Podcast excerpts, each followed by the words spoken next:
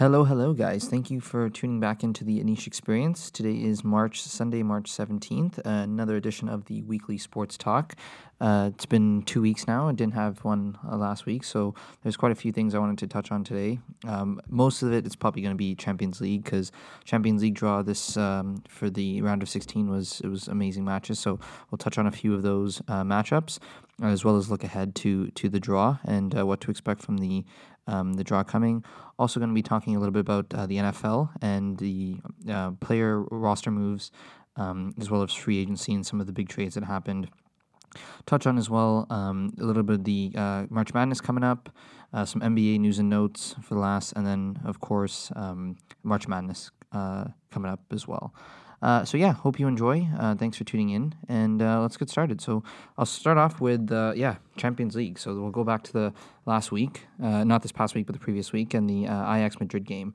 And wow, what a match it was! That second leg, four one, Ajax winning on the road in Madrid was just a really impressive tie. I mean, I think all the credit uh, one goes to Ajax. I think their players were relentless in their pursuit. Uh, they never stopped running. They, uh, I think, they just wanted it more than Madrid.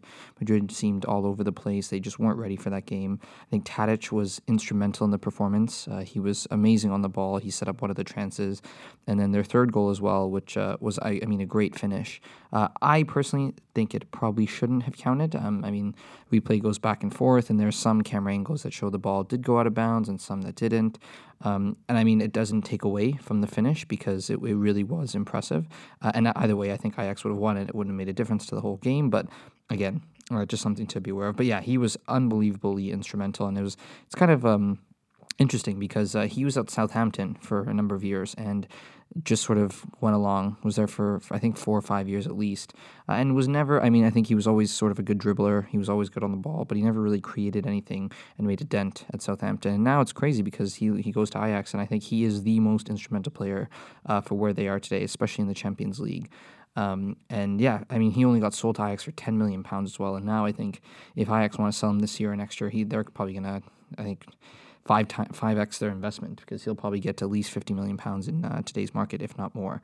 Uh, and then turning over to the Madrid side, I mean, it, it, was just a disaster. This season has been an absolute disaster for them. They're now out of every competition uh, and pretty much a lost season. I mean, now that Zidane is back, I think basically. Um, the president uh, Perez went to Zidane after this disaster and said, "Look, we're we'll give you as much money as you want. We'll probably give you some sort of ownership stake because I think he saw the writing on the walls that you know this team they they got up for so long, uh, and he knew Ronaldo was leaving, and he thought, you know what, I don't I don't want to be a part of this. And now I think coming back in, I think basically that the owner was like, "Well, we'll give you free reign. We'll let you do what you want, buy who you want, give you as much money as possible." And I think he was just like, "I mean, well, why not? Uh, why not have another chapter?" He also probably was bored uh, and maybe just decided, "Why not get back in the game?" So yeah, I think it'll be. I mean, next year I think it'll be interesting for them. I think they really need some big buys. The the Courtois one was an absolute disaster this season. He's been pretty pretty bad. I think they really need to get like a, a Neymar or a Hazard or somebody somebody a big name to to really control and um, give Madrid back their um, back their pizzazz because they've uh, they've really lost it. So yeah, that was a, that was a, great cup and, and cr- full credit to Ajax for for what they did.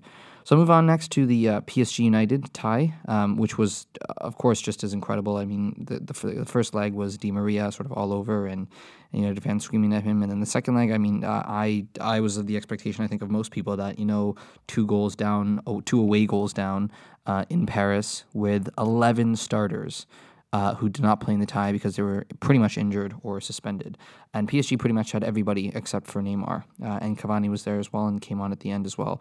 Now, I, I think there was definitely controversy uh, with that handball. So Kimpembe got called in the 91st minute for a handball. I think it was a, personally, think it was a tough call.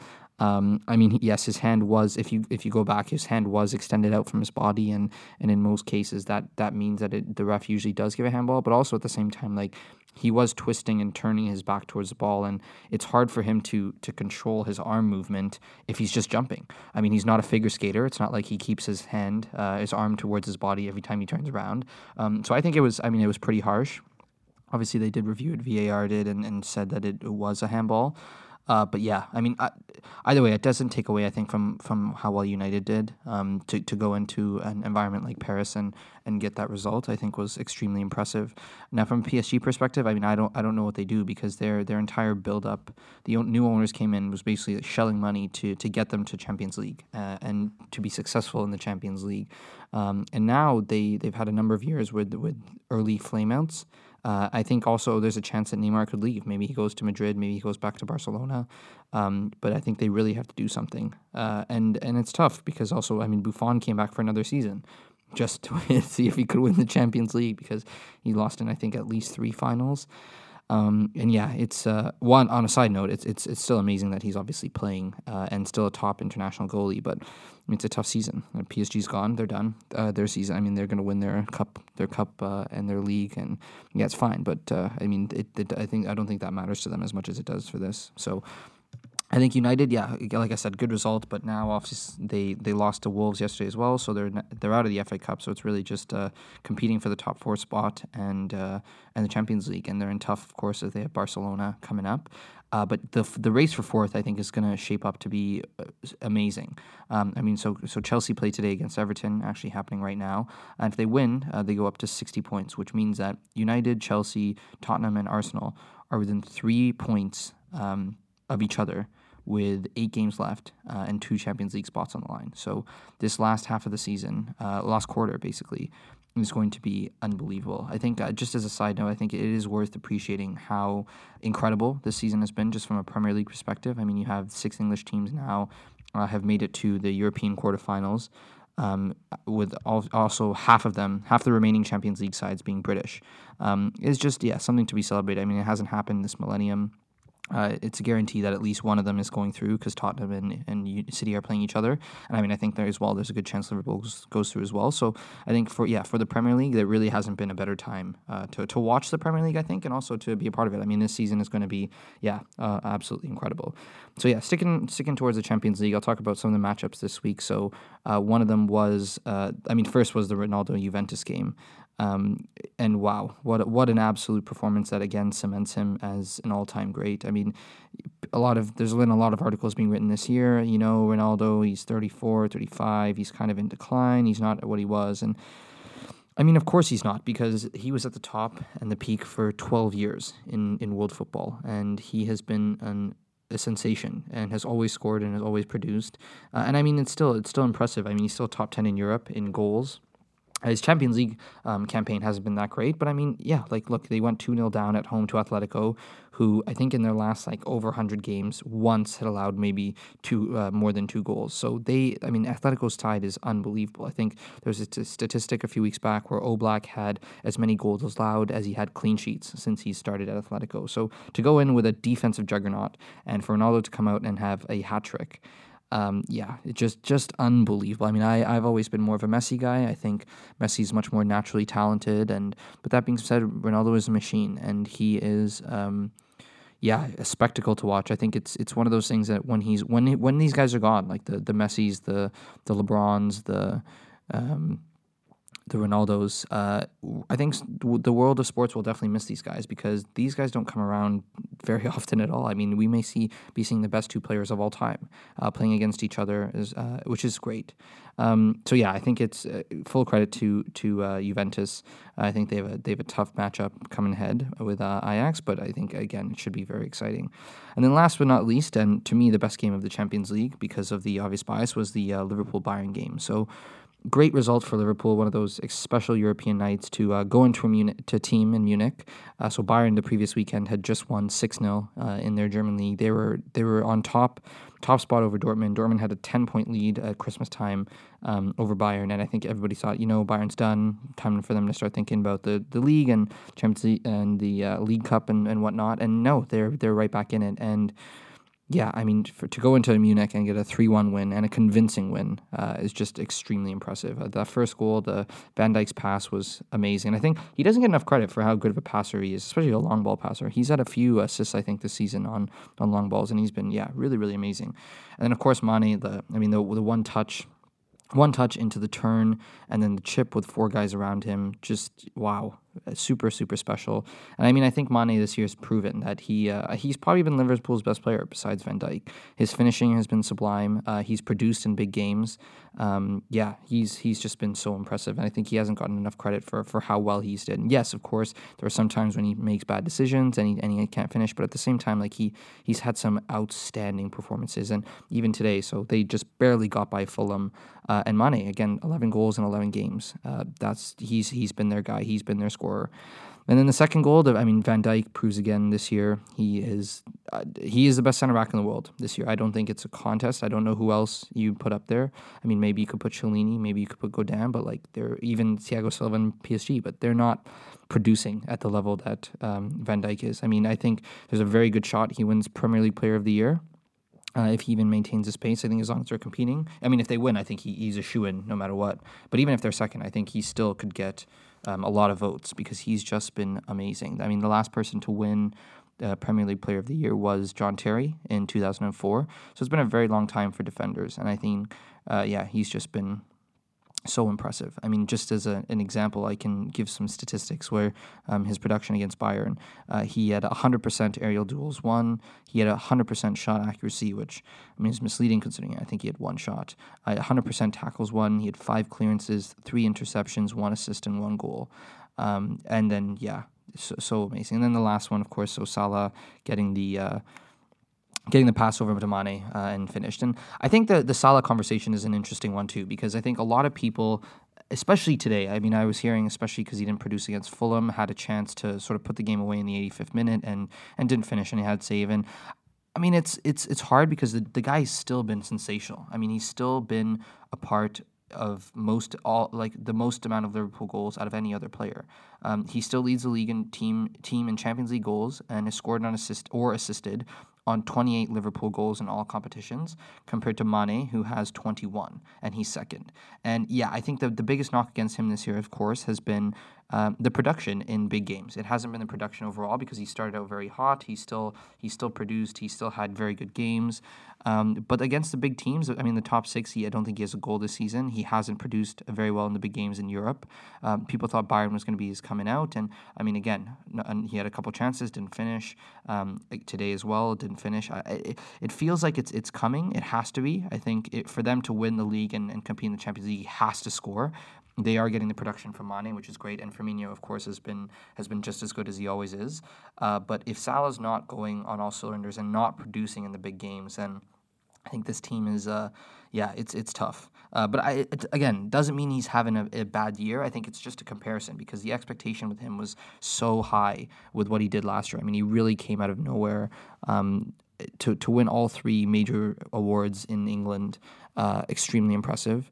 Um, and I think everybody had that expectation that he couldn't continue. And I mean, it's it's tough. I mean, unless you're Messi and Ronaldo, like nobody else has been able to compete at such a high level and pro- produce for such a long time.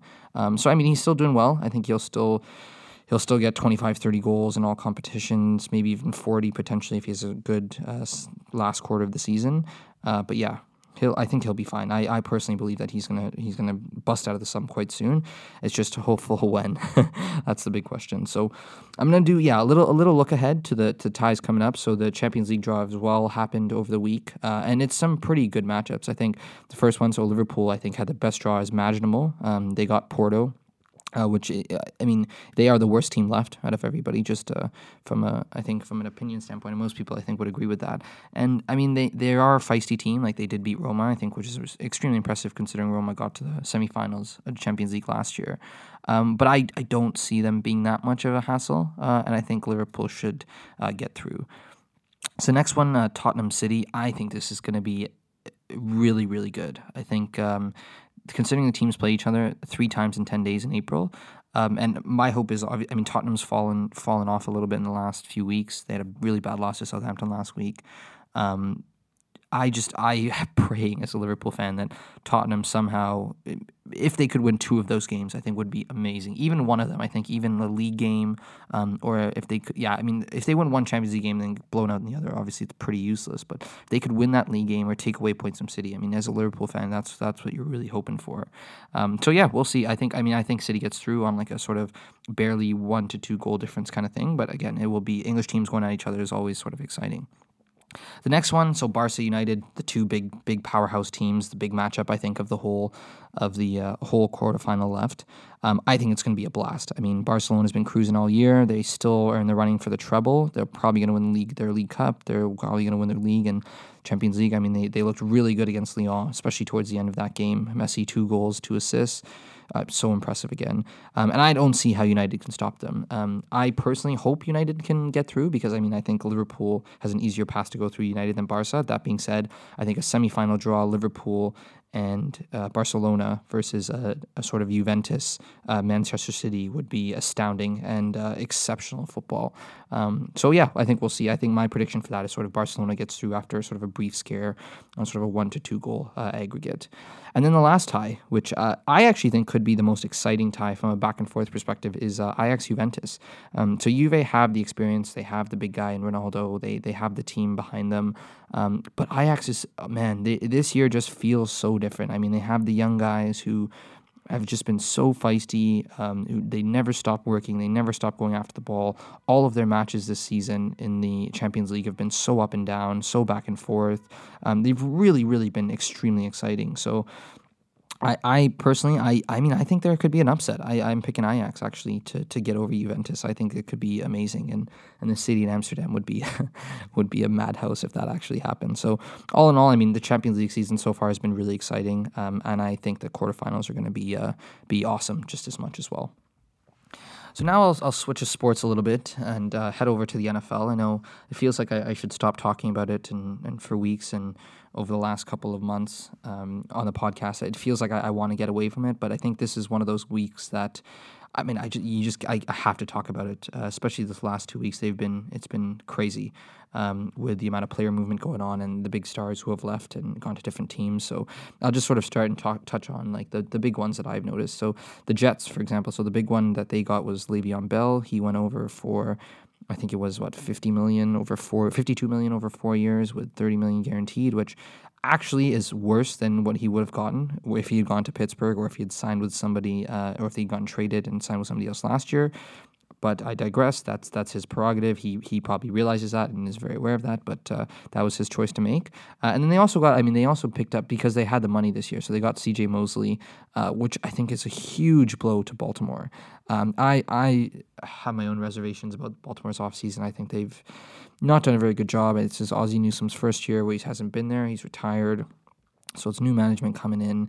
Uh, Eric DeCosta, I think his name is, and I mean, until you see the product on the field, of course, this is all it, all, it all doesn't mean anything. Um, but uh, but we'll sort of see how it goes. I mean, that being said, I think the big question does revolve at the end of the day around Bell. I mean, he's the guy that it'll be interesting to see can he get his form with what he was uh, right before his layoff because I mean he was the best running back in the NFL from a pass passing and um, uh, running perspective. I mean, he he really did everything and was a three down back and and was I mean the premier fantasy player as well. Uh, so I, I mean I don't know. It's hard to see. Uh, the line I think will be very key for the Jets if they want to be successful. Uh, but again, until the game starts, it's really really hard to say. One of the next ones I want to talk about is uh, my guy Big Dick Nick. Uh, so Nick Foles is off to Jacksonville. The Eagles had cut him because they went with Wentz instead. Uh, and yeah, of course, I mean, it, it, made sense for Jacksonville to take a flyer on him because Bortles was never ever going to take them anywhere. The fact that they even got to the AFC Championship game a few years ago is insane in its own right. I think if they did have Nick Foles, I mean, who knows? They probably would have beaten the Pats at that time anyway. So, I mean, I think it's it's fun. I think for for Foles, it'll be very interesting to to watch him play and and see if he can uh, if he can with a different team if he still has that magic that he gave the uh, Eagles. So yeah, I think that will be uh, another another one to watch. Now on to I think the the biggest teams. So the two obviously the the biggest splashiest moves were the Raiders and Browns. So I'll start with the Raiders. So they got Antonio Brown, the the premier wide receiver, uh, for third and fifth, which I mean, for I guess for his for for his age is is not a bad offer for Oakland considering like they they still retained most of their first round picks. Also the Browns gave up a first rounder for uh, OBJ, and also the Cowboys gave up a first rounder for Cooper. So getting that for AB, I mean, is really not that bad. And then obviously they're paying him, but they're just moving to Vegas. I mean, their owners are definitely not hurting uh, and don't need the money, so I think they're happy. They also, I think, which was a a very underrated move for the Raiders was they signed uh, uh, left tackle Trent Brown uh, to make him the highest paid left tackle ever. I think it was four years, sixty six, if I can believe, with like I think a bunch of guarantees. Um, and again, that's that's obviously a huge move for them to protect Carr. Uh, I think at the end of the day as well, this this is Carr. This is all all of the season will depend on Carr and Gruden because their asses are on the line. They've I think management, I guess Gruden included, has um, given them all the pieces and tools that they need to be successful. And now it's really up to Derek Carr to go out and actually do it. Because Oakland also, I mean, so the draft is coming up uh, in about six weeks from now. Oakland has four four picks in the fir- out of the first 35 in the draft with three first rounders. Um, so it's all up to really up to Gruden. If Kenny Kenny pick the guys and draft talent? Because if he does, and he does hit on even one or two of them, I mean, this is a very quick turnaround for a team that was the laughing stock of the NFL a year ago. Um, I think the the Cooper trade might end up being great great. I mean, it's hard to obviously judge until the first round pick comes, and you can have a few years of, of seeing if it was worth it. But I think the Khalil Mack one will definitely hurt. Um, that being said, I don't think he really cares. Uh, also, I think a side note was uh, Hard Knocks. So Hard Knocks every year that happens HBO show. Um, one of the teams this year that they uh, that the NFL is forcing uh, that could be uh, one of the teams that they follow is actually the Raiders. And I mean that would be just amazing television to see all of those personalities in the same room uh, and yeah, see what the behind the scenes are like. So yeah, I think the Oakland Raiders. I mean they have a good shot. They're now I guess definitely a playoff contender. so we'll see where Carr can take them. And then the last one, the Cleveland Browns. Uh, wow, I, I I can't. I think I'm like every other NFL fan in the sense that I can't believe that they went from a team where they were. I mean, the laughing stock of the league, basically for thirty or forty years, uh, to now being, I think, the a premier frontrunner uh, in the AFC. I think. I mean, they're they're clearly the favorite in the North, and I think they're one of the definitely the favorites uh, in actually the whole conference, potentially the whole league. So damn, they swung for the fences. They got they got OBJ uh, for first rounder, third rounder, and Jabril Peppers, which I mean they they of course took the risk. Uh, they have a, a great uh, already all pro receiver in Jarvis Landry, who's just a, a, fiend with receptions. His hands are so, so good. Uh, they have an amazing rookie quarterback who looked really like the real deal last year and also definitely gave Saquon a run for rookie of the year. And actually, I mean, I think if they made the playoffs, you could argue that he should have been uh, rookie of the year. So he was fantastic. And then the backfield that really is, is from a talent perspective, rivals anybody in the NFL. I mean, they had Nick Chubb, who was a great running back out of Georgia that performed very well, especially towards the latter half of the season. And then, of course, Kareem Hunt, who, as you, as you probably know on uh, previously, I'm not not the biggest fan of the NFL and and Hunt, but uh, as a side note, I mean he he got his eight game suspension. That being said, from a talent perspective, he's going to come in. He's he'll be ready after eight games, and he's definitely going to make an impact because I think Dorsey, the guy who drafted him, who used to be at KC and is now currently the Browns manager, knows that he's a he's a really talented guy. So, I mean, I think that yeah, offensively they've they've completely shifted their team, and I, I also that being said is I think another underrated thing that go. Uh, go unnoticed by some fans uh, that the Browns did was they really changed their offensive line. So, I mean, sorry, their defensive line. Um, so they already had Myles Garrett, who was a first first overall pick from a few years ago, who's who was amazing last year, uh, really a premier defensive lineman, uh, especially defensive end. Uh, and then they added two former Pro Bowlers. So Sheldon Richardson used to be on the Jets for a while, was on Minnesota last year, and Olivier Vernon, and both of them are former Pro Bowlers who I uh, who have been who have I mean who have excelled previously. So I think that that line definitely makes them uh, a li- definitely a little bit more interesting uh, defensively. I think again, all the credit here to me goes to John Dorsey, the the GM, because he's basically making this team into another another version of the Chiefs with some a few guys on defense, you know, like Justin Houston and Dee Ford and and Eric Berry, and now you have like the Myles Garrett. Um, I think they just recently signed a corner as well. I can't remember his name. Um, and then offensively, I mean, they have playmakers at every position, which is exactly what the Chiefs do. And wow, that offense is going to be scary. If uh, if Baker can get the ball to, I, I mean, I think both of them can go. Jarvis and ODB can go for uh, over a thousand yards and a few, like definitely over six or seven touchdowns each, uh, potentially. So they they can be really really scary. I think next year. And then conversely, I think the last one I wanted to touch on was the Ravens. I mentioned it previously. I it's frustrating offseason, I think, um, because I mean they, they let go of a lot of guys. Right, Suggs is gone, which was uh, really upsetting considering he, he played for the team for 15, 15 plus years. Um, and yeah, gone to Arizona. Uh, CJ Mosley, their guy, I thought he was going to be and is one of the premier linebackers in the entire NFL.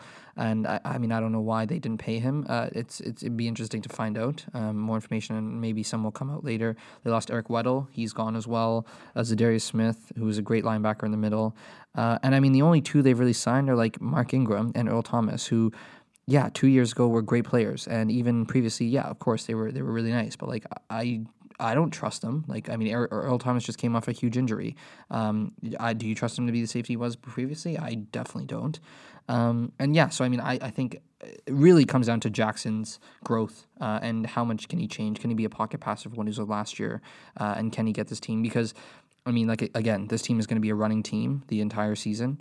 Uh, but they need to get some talent. They don't have wide receiver talent to to threaten teams at all in the air, uh, and they really need to change that. So, yeah, I think this year is a it's a tough rebuilding year for the for the Ravens. Uh, but th- that being said, it's it's really Cleveland's year. This is uh, Cleveland couldn't shock a lot of teams, and and yeah, it's it's kind of unfortunate because. Uh, I, I talked about the NFL so long, and I tried to tell myself that I wasn't going to do it. But this was just one of those weeks that you know you can't this can't go unnoticed because so much happened. A lot of players change hands. I mean, I, I'm not even touching other moves like Tyrann Mathieu went to KC, for example. Uh, Collins went to Washington. I mean, there's a bunch of different ones that always happen around this time. Um, and yeah, hopefully I won't be I won't be talking about it much more. But it just again shows you reason why the NFL is still still part of the conversation. I think um, from a sports perspective, especially in North America. So now I'm going to move on and touch on a few other things. Uh, one big one is college basketball. So conference tournaments just finished this weekend. Duke had a big game against UNC on uh, Friday night, uh, which they won, which was uh, so amazing. Uh, really went down to the wire. Uh, both teams, either team could have won, to be honest. Um, yeah, really, really exciting. And then obviously they beat Vir- who who oh no Virginia lost somebody else that upset Virginia. I can't even remember, but they they anyway they won the ACC tournament, which I think means they'll probably get a number one seed. Uh, so the tournament starts on Thursday, so today's selection Sunday, uh, and I personally think I mean there could really be anyone's year. I think everybody's obviously picking Duke as the favorite, uh, but to me it more depends on Zion's health. I think if he stays healthy uh, and he's continuing to to produce at the the way he has so far and the way he has this weekend, then I think they win for sure. Uh, but again, he had his injury, and like anything can happen. If he does get injured, I do not think they win. Actually, I think uh, Barrett. I mean, RJ Barrett has been solid. I mean, he so he set a record for most points for a rookie at Duke. Uh, but if they want to win, they need Zion. I think the other guy that uh, I think his name will come up a lot more in the next few uh, months, especially before the NBA draft. And, and, I'm not sure if people have heard of this guy before, but uh, a guy named Ja Morant uh, from Murray State. Uh, and if I think I'm not sure exactly if his team will get into the tournament. I know they, they didn't do, perform as well, uh, but I think they they should. And if they do, I think he he's one interesting guy to watch. He's basically a six five point guard who can jump out of the gym, great defender, very long, and can finish with any hand. He's also a good shooter and can handle the ball and play pick and roll. Um, so I think he's actually supposed to be a top five, possibly top three pick this year. Um, so yeah, he'll be a player to watch to see if because I mean that's that's the fun thing with the tournament, right? Is that you get to watch these games and somebody who you didn't expect out of nowhere comes on the field and just shocks you. I mean, Steph Curry did that for years. Uh, Carmelo Anthony with Syracuse was a guy. Dwyane Wade even that year. Marquette took, took them to the Final Four. I mean, there's so many. Butler, Gordon Hayward, what he did as well. Um, so I think uh, this year it's hard to know. I, I personally don't. I, I haven't been following college basketball that um, intensely over the last few weeks. So it's hard to know if there's like a, a, star that could come out of nowhere. But then again, that's that's what these tournaments are for. That's what these games are for. Is under the big lights and the pressure, who produces and uh, who comes up with the game. So I think again, all I'm hoping for is some upsets and good games, and hopefully this year doesn't disappoint. So last one, sort of touch on the NBA, um, and I mean, there's not really much to report. It's it's always the weird in between of the end of the All Star break and the playoffs because everybody sort of knows. I think at this point as well this year, I mean, everybody kind of knows where they're going to be. Uh, of course, in the standings, there's still some spots up for grabs. I mean, like the top spot in the West, uh, Denver's looking really good. I think the Warriors will probably win it, but again, Denver's keeping close right there. I think Milwaukee's probably won the East. Toronto's three games back. It's hard to see that they make up that in the remaining time, especially when they're they're going to be resting Lowry and Kawhi uh, down the stretch to to get them healthy for the playoffs. I think personally, I think as long as they end up with a better record than Golden State, to ensure that if they do play them in the final, they get home court. I think that's the most important thing. Um, but yeah, again, we'll see. And then Uh, yeah, the other the other teams. I mean, like the top of the East, Indiana's the one that's kind of interesting, just because I personally hope that they maintain their three or four seed, so it knocks out uh, one of the Sixers or uh, Celtics possibly. But I mean, it's likely that they're probably going to go down to fifth uh, if Boston can get their stuff to get, get everything together. Uh, but yeah, I think that that's really the only thing to comment on the NBA at this point. I mean, some of the games were good this week. Um, Golden State had a big win against OKC and and uh, uh, Houston, uh, and that was big, especially without Durant. But again, it's really just uh, waiting until the end of the year. And the last sort of side note that uh, a story that came out not this past week but the week before that I really wanted to talk about uh, that I didn't have a chance to last week because uh, didn't have an episode was sort of the the report that came out about Magic Johnson. So it was it was found out it was reported that the Lakers staff and uh, managers and scouts had uh, prior to the last offseason, really wanted to retain Brook Lopez and Julius Randle. And that Magic Johnson was the guy who said he didn't want to keep them and he wanted to get everybody else. And this was, I, I think, kind of interesting because it, it really showed to me that I, I think Magic might be an incompetent GM. I mean, just from the sense of, like, I remember watching him. So he was on Inside uh, on uh, ESPN, the NBA, for a long time as a commentator and as a uh, analyst, uh, in-house analyst.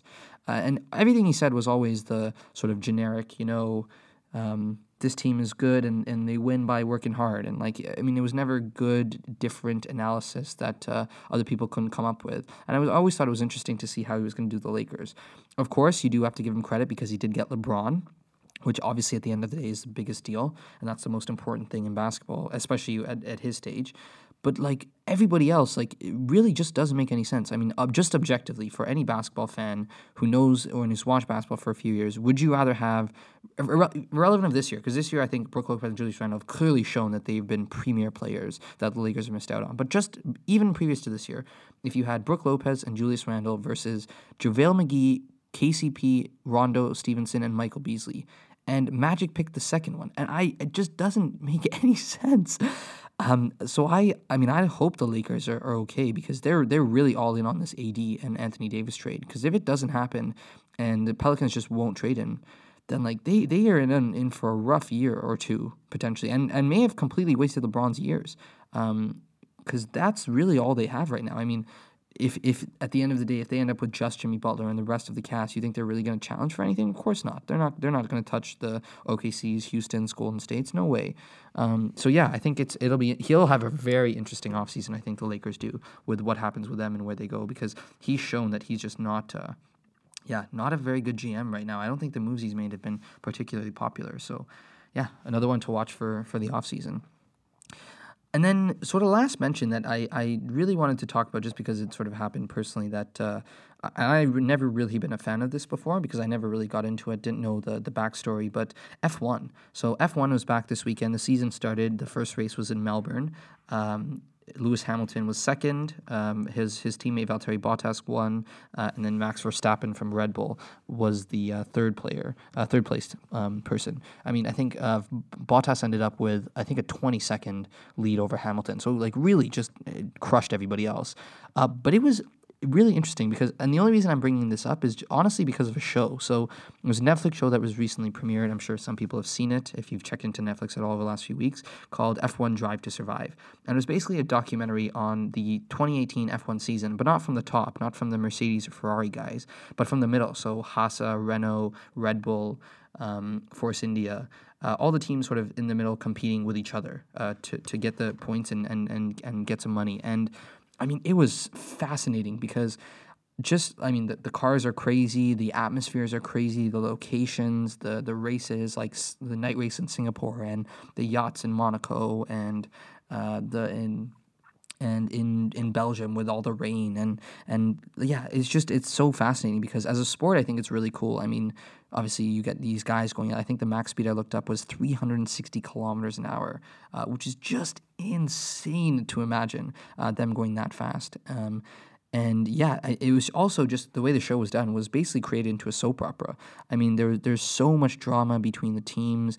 There's so much back and forth. They all the press conferences they have to sit together and talk at each other about competition. Uh, there was some big. I mean, I don't want to ruin the show if you haven't seen it. One again, highly recommend. But uh, yeah, there was just a lot of turnover and a lot of drivers changing. So Um, I think it's yeah, there, a guy called uh, Leclerc. Uh, I can't remember his first name actually, uh, but he's he's the wild card I think this year because he so he got into Ferrari signed him. They let go of uh, of Rosberg, I think. Um, I have to double check that to be honest, but uh, yeah, he he's really interesting because now he has the the backing and the money of a Ferrari car, um, and everybody sort of said he's an up and coming driver that could really surprise people. Um, so all in all, I think one, definitely give that F1 show a watch. Uh, would definitely recommend um, just paying attention and, and, seeing. And then two, yeah, see maybe maybe F1 uh, could be a thing. I think I, I definitely want to get out to an event sometime soon. So we'll uh, yeah see if that can happen this year. So that sort of brings me to the end of uh, everything. I just wanted to end off with, again, WWW segment. Uh, and two things sort of on the list that I came up this week that I thought were really interesting. One was sort of from an entertainment perspective, uh, which was baby like uh, basically a baby race uh, that happened at one of the ACC tournaments. Uh, and I think it's just funny because you basically watch these kids crawl cleaning the floor in a way uh, at a college basketball game, and uh, yeah, just just really uh, always find those those baby videos a little a little funny. And then the last one, um, which I think a lot of people hear more about, especially over the next few weeks, uh, was the story of Elizabeth Holmes and Theranos. Um, so there's two documentaries that came out. One's coming out. HBO is releasing their documentary tomorrow, and uh, Nightline from ABC recently had theirs on over Friday.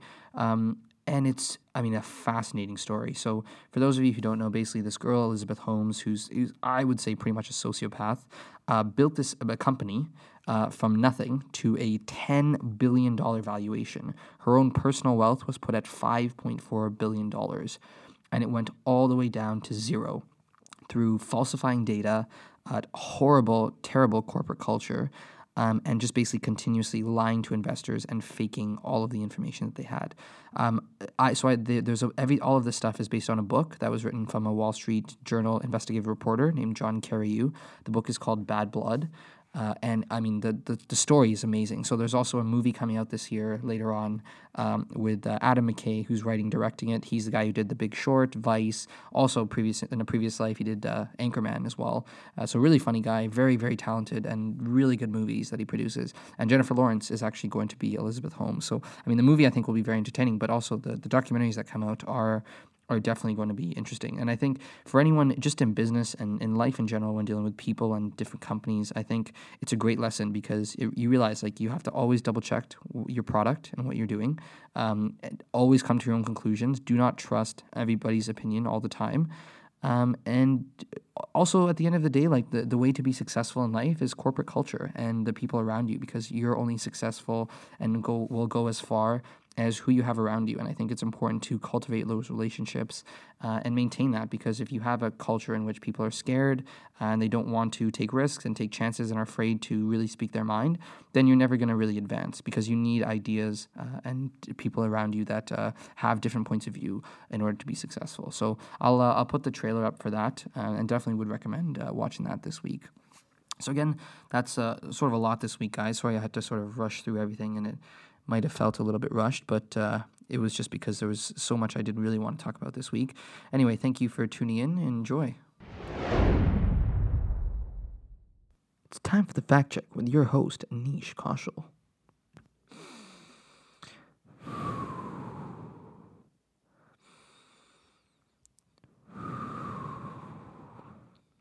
Hey guys, uh, just checking in before you guys leave after listening to that, I realize I, I speak far too quickly, uh, and that is something that I definitely have to work on.